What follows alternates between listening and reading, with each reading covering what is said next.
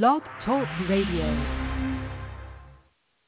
Hi there. I'm Mary Eileen Williams at Feisty Side of 50 Radio, and this show is a celebration of baby boomers who are embracing life as we grow older. And speaking of embracing life, everyone loves a gripping tale of intrigue and suspense, and believe me, it doesn't get much better than the book we are going to be discussing today. Our guest, Roger Rapaport, is an award-winning author, a filmmaker, and a playwright. His work has appeared in major publications such as the Wall Street Journal, The Atlantic, Esquire, the Los Angeles Times, and the San Francisco Chronicle. And his films have been shown at film festivals around the world, winning 30 festival awards, including seven for Best Feature Film. But Roger's joining us today to share all about his latest book, and believe me, this one covers a story that each and every boomer out there is going to well remember.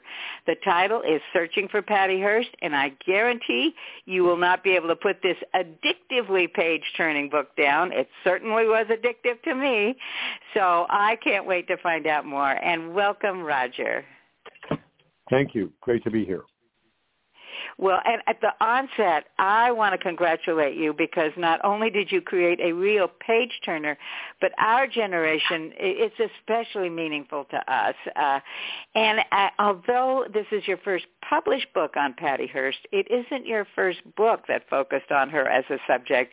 So let's begin by you giving us a little bit of a background on how you first became involved with the Hearst case. So I had a ringside seat to the Hearst kidnapping, beginning uh, on the day uh, that she, she was kidnapped. As a journalist, I began working on the story for New Times Magazine and wrote a book uh, about it with her fiance, the guy that was beaten up by the Symbionese Liberation Army as she was being kidnapped. And after he got out of uh, Alta Bates Hospital in Berkeley, uh, where I lived, um, I interviewed him uh, as he was searching uh, to try to find Patty during the ransom negotiations that were going on with the SLA. And he actually lived in the Hearst home uh, during part of that time. And we spent months together working on a book um, that for a, New York publisher, Ballantine. Uh, he lived in my house. Uh, as we were finishing the book, he decided that uh, it was a little more forthcoming than he wanted to be because he still had a hope that Patty might return um, from uh, captivity. Uh, and they would go ahead with their plans to get married uh, in Berkeley in the summer of '74.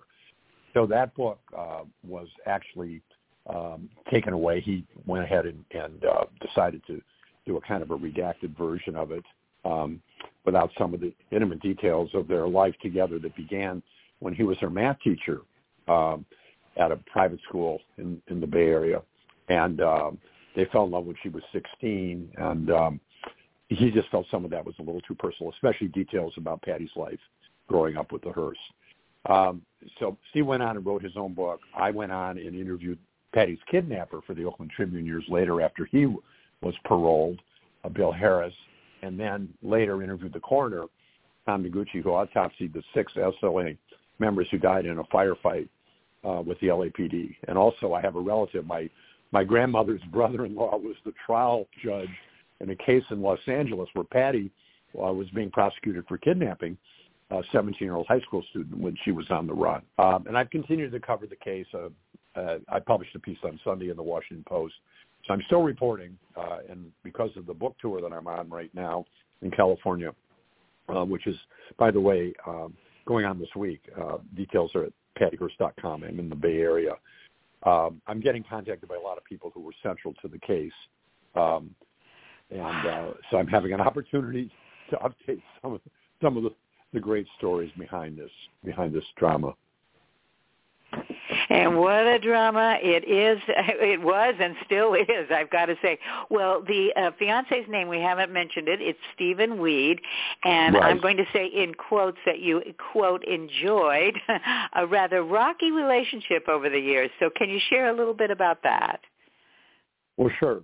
So, Steve, um, you know, was helping Patty in many different ways, like um, getting through her geometry class by literally stealing a final exam um, from a file cabinet of the geometry teacher, giving it to Patty so she could get through that class.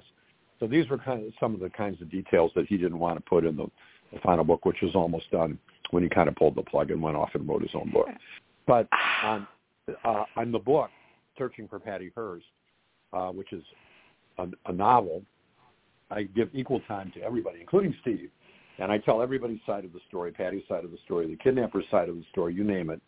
Um, so it's a comprehensive look at all the places where there is a disputed account of what actually happened. For example, one of the reasons that Patty decided to stay and fight with with the SLA was the fact that her father, uh, part of the billionaire Hearst Corporation, he was chairman at the time, and also publisher of the San Francisco Examiner.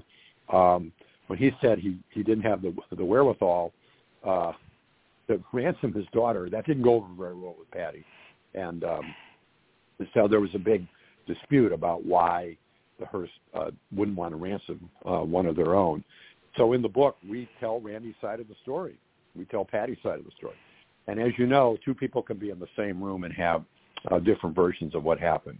So that's where the book goes. We try to be fair to everybody in searching for and give everybody a chance to, to offer their version of what happened, all the different vantage points, including the FBI um, and uh, everybody, uh, family members, uh, and of course, I'm basically spending uh, this 50-year period. This week is the golden anniversary of the kidnapping, and uh, so when you read the book, you you can hear literally what everybody, um, you know, in this in this fictional account, you can you can get get their point of view, and that that's what I think really is needed here because if you read all these great books and articles, everybody has a great story, but you never know which story um, is is um, the one to trust. And the point of the book is especially for younger people, is to uh, realize that you can never take one person's word for anything, and that's what journalists do. That's what this show does. You, we encourage people to listen to all sides and then come up with make up their own mind. And at a time when a lot of media is focused on a single point of view um, or one person's interpretation of events, it's really important to balance that. Um, and then uh, you know, listen to all the different versions and then decide uh, where the where the story is. And once the reader can hear the different vantage points, then they can come to a good uh, a good decision about what actually happened. Well, and two, again, like you say, you you bring, you draw in all these various vantage points, and one of them that I never even considered at all until I read your book was that Patty's parents' marriage was rather complicated, and so that further complicated their response to her kidnapping. So there were issues involved there, and then the other thing that I never even considered was how badly the food distribution program went when they actually, you know, gave out all that food. So tell us a little bit about how some of those affected her lack of being released. Well, one of the reasons that Patty decided to stay and fight was she was afraid that if she walked, which she could have done because the SLA gave her a gun and told her she could go, they realized with the huge FBI manhunt that she was a liability. They weren't going to get the ransom. What was the point? Keeping her, you know, it was, it was dangerous to her. It was dangerous to them. So they told her she could walk, and she didn't because she was afraid that she might get hurt. Um, that you know, a trigger happy cop would not not handle it right. Well, then shortly after she joined, six of the SLA members died in a huge firefight with the LAPD in Los Angeles. So now she really her fears were were fully realized, and this this was one of the reasons why it was difficult for her to just walk away, even though for much of her time when she was um, had disappeared, she wasn't even living with the SLA. So that's a that's an example of, of her state of mind. In her legal defense, when she was arrested for robbing a bank in San Francisco with the SLA members, um, she claimed she was brainwashed. But there was a lot of evidence um, that led to her losing that case and going to jail um, for 22 months. She was actually sentenced um, for seven years, but the Hearst did a pretty good job um, um, organizing a committee to free Patty Hearst that persuaded Jimmy Carter that she should get out early. Well, I have to say too, you share so many, I mean, really jaw-dropping surprises. uh, one of them, I don't want to give away too much because I really do want our listeners to grab their own copy of this book because, like I said, many, many times you're not going to be able to put it down. But one of the surprises that got me uh, was uh, something called a floating Shakespeare company on the Mississippi. So, can you tell us a little bit about that? Well, the great advantage uh, of writing a fictional book is you can get down to the core of uh, who these people were. One of the one of the kidnappers was an actress, Angela Atwood.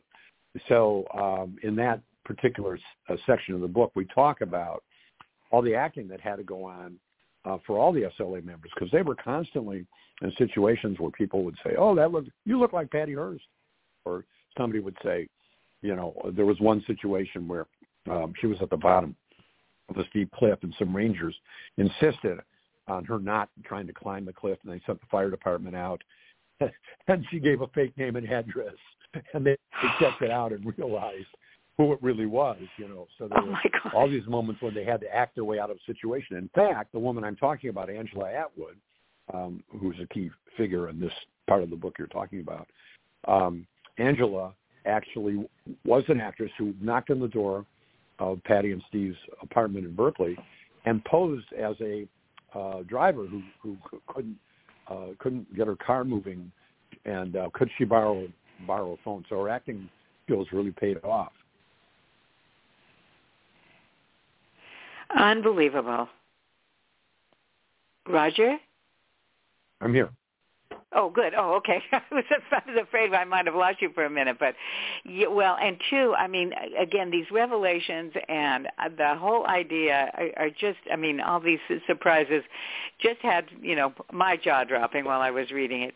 And uh, on on the cover, the word novel appears uh, on the front cover, but to my way of thinking, and maybe, you know, this is true, that the majority of the book really is nonfiction. And uh, you wrote on page 257, I noted this this.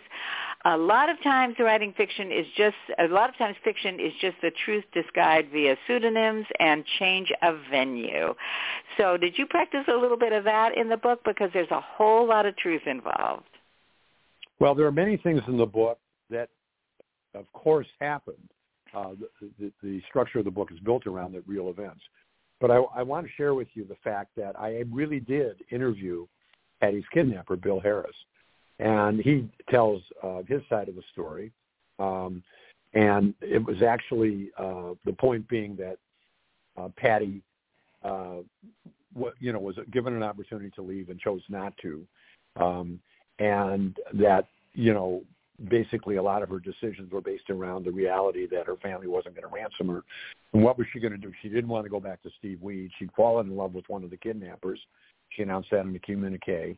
Uh, she made a very strong case um, for many of the SLA's goals, uh, particularly uh, feminism. You know, she emerged as a feminist, an anti-war activist.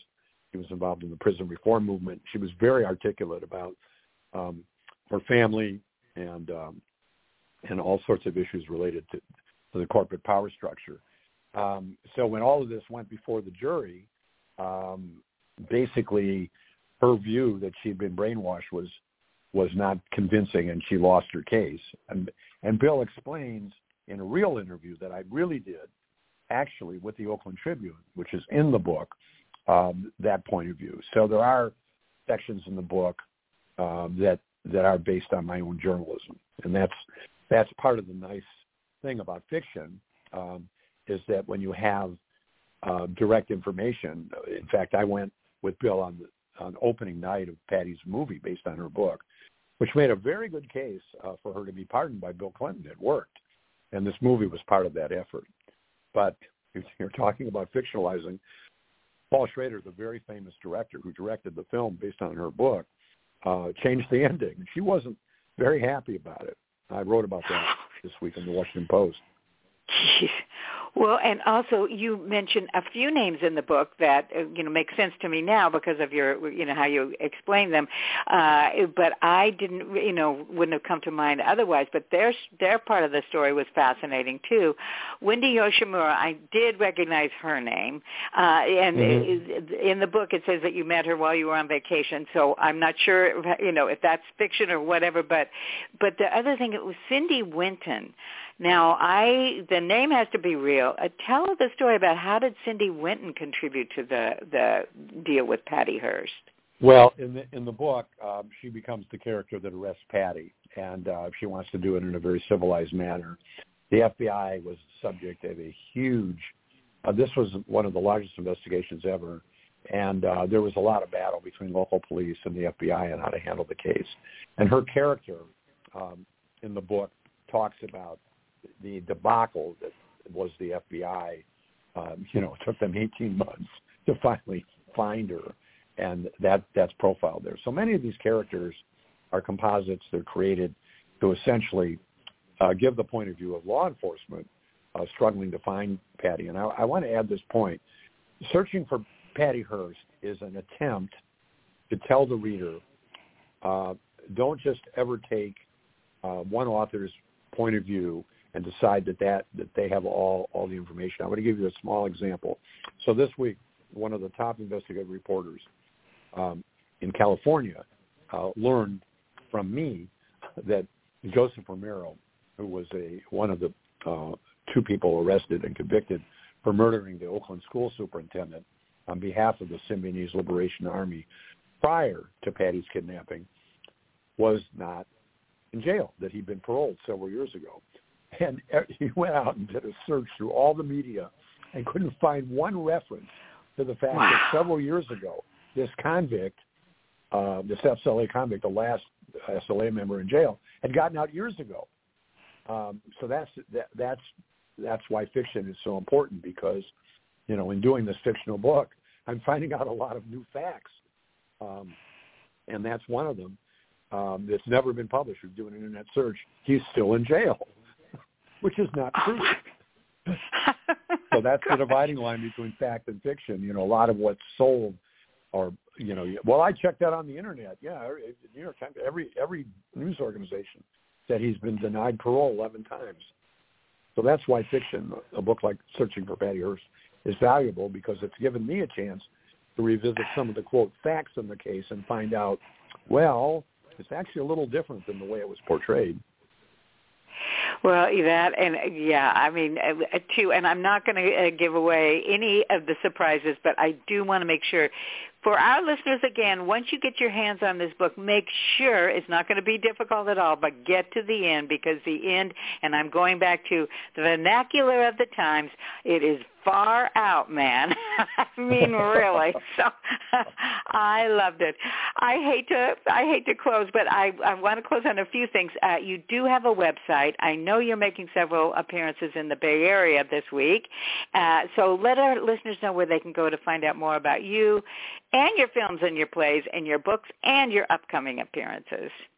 So the appearances are at pattyhearst.com um, in Berkeley. Uh, at Books Inc. actually today um, um, at Book Passage um, in, in Corte Madera on Sunday the 11th, and then I'm at Green Apple Books in San Francisco on the 13th, and also on the, the um, 8th I'm at the Mechanics Institute in San Francisco, plus Books Inc.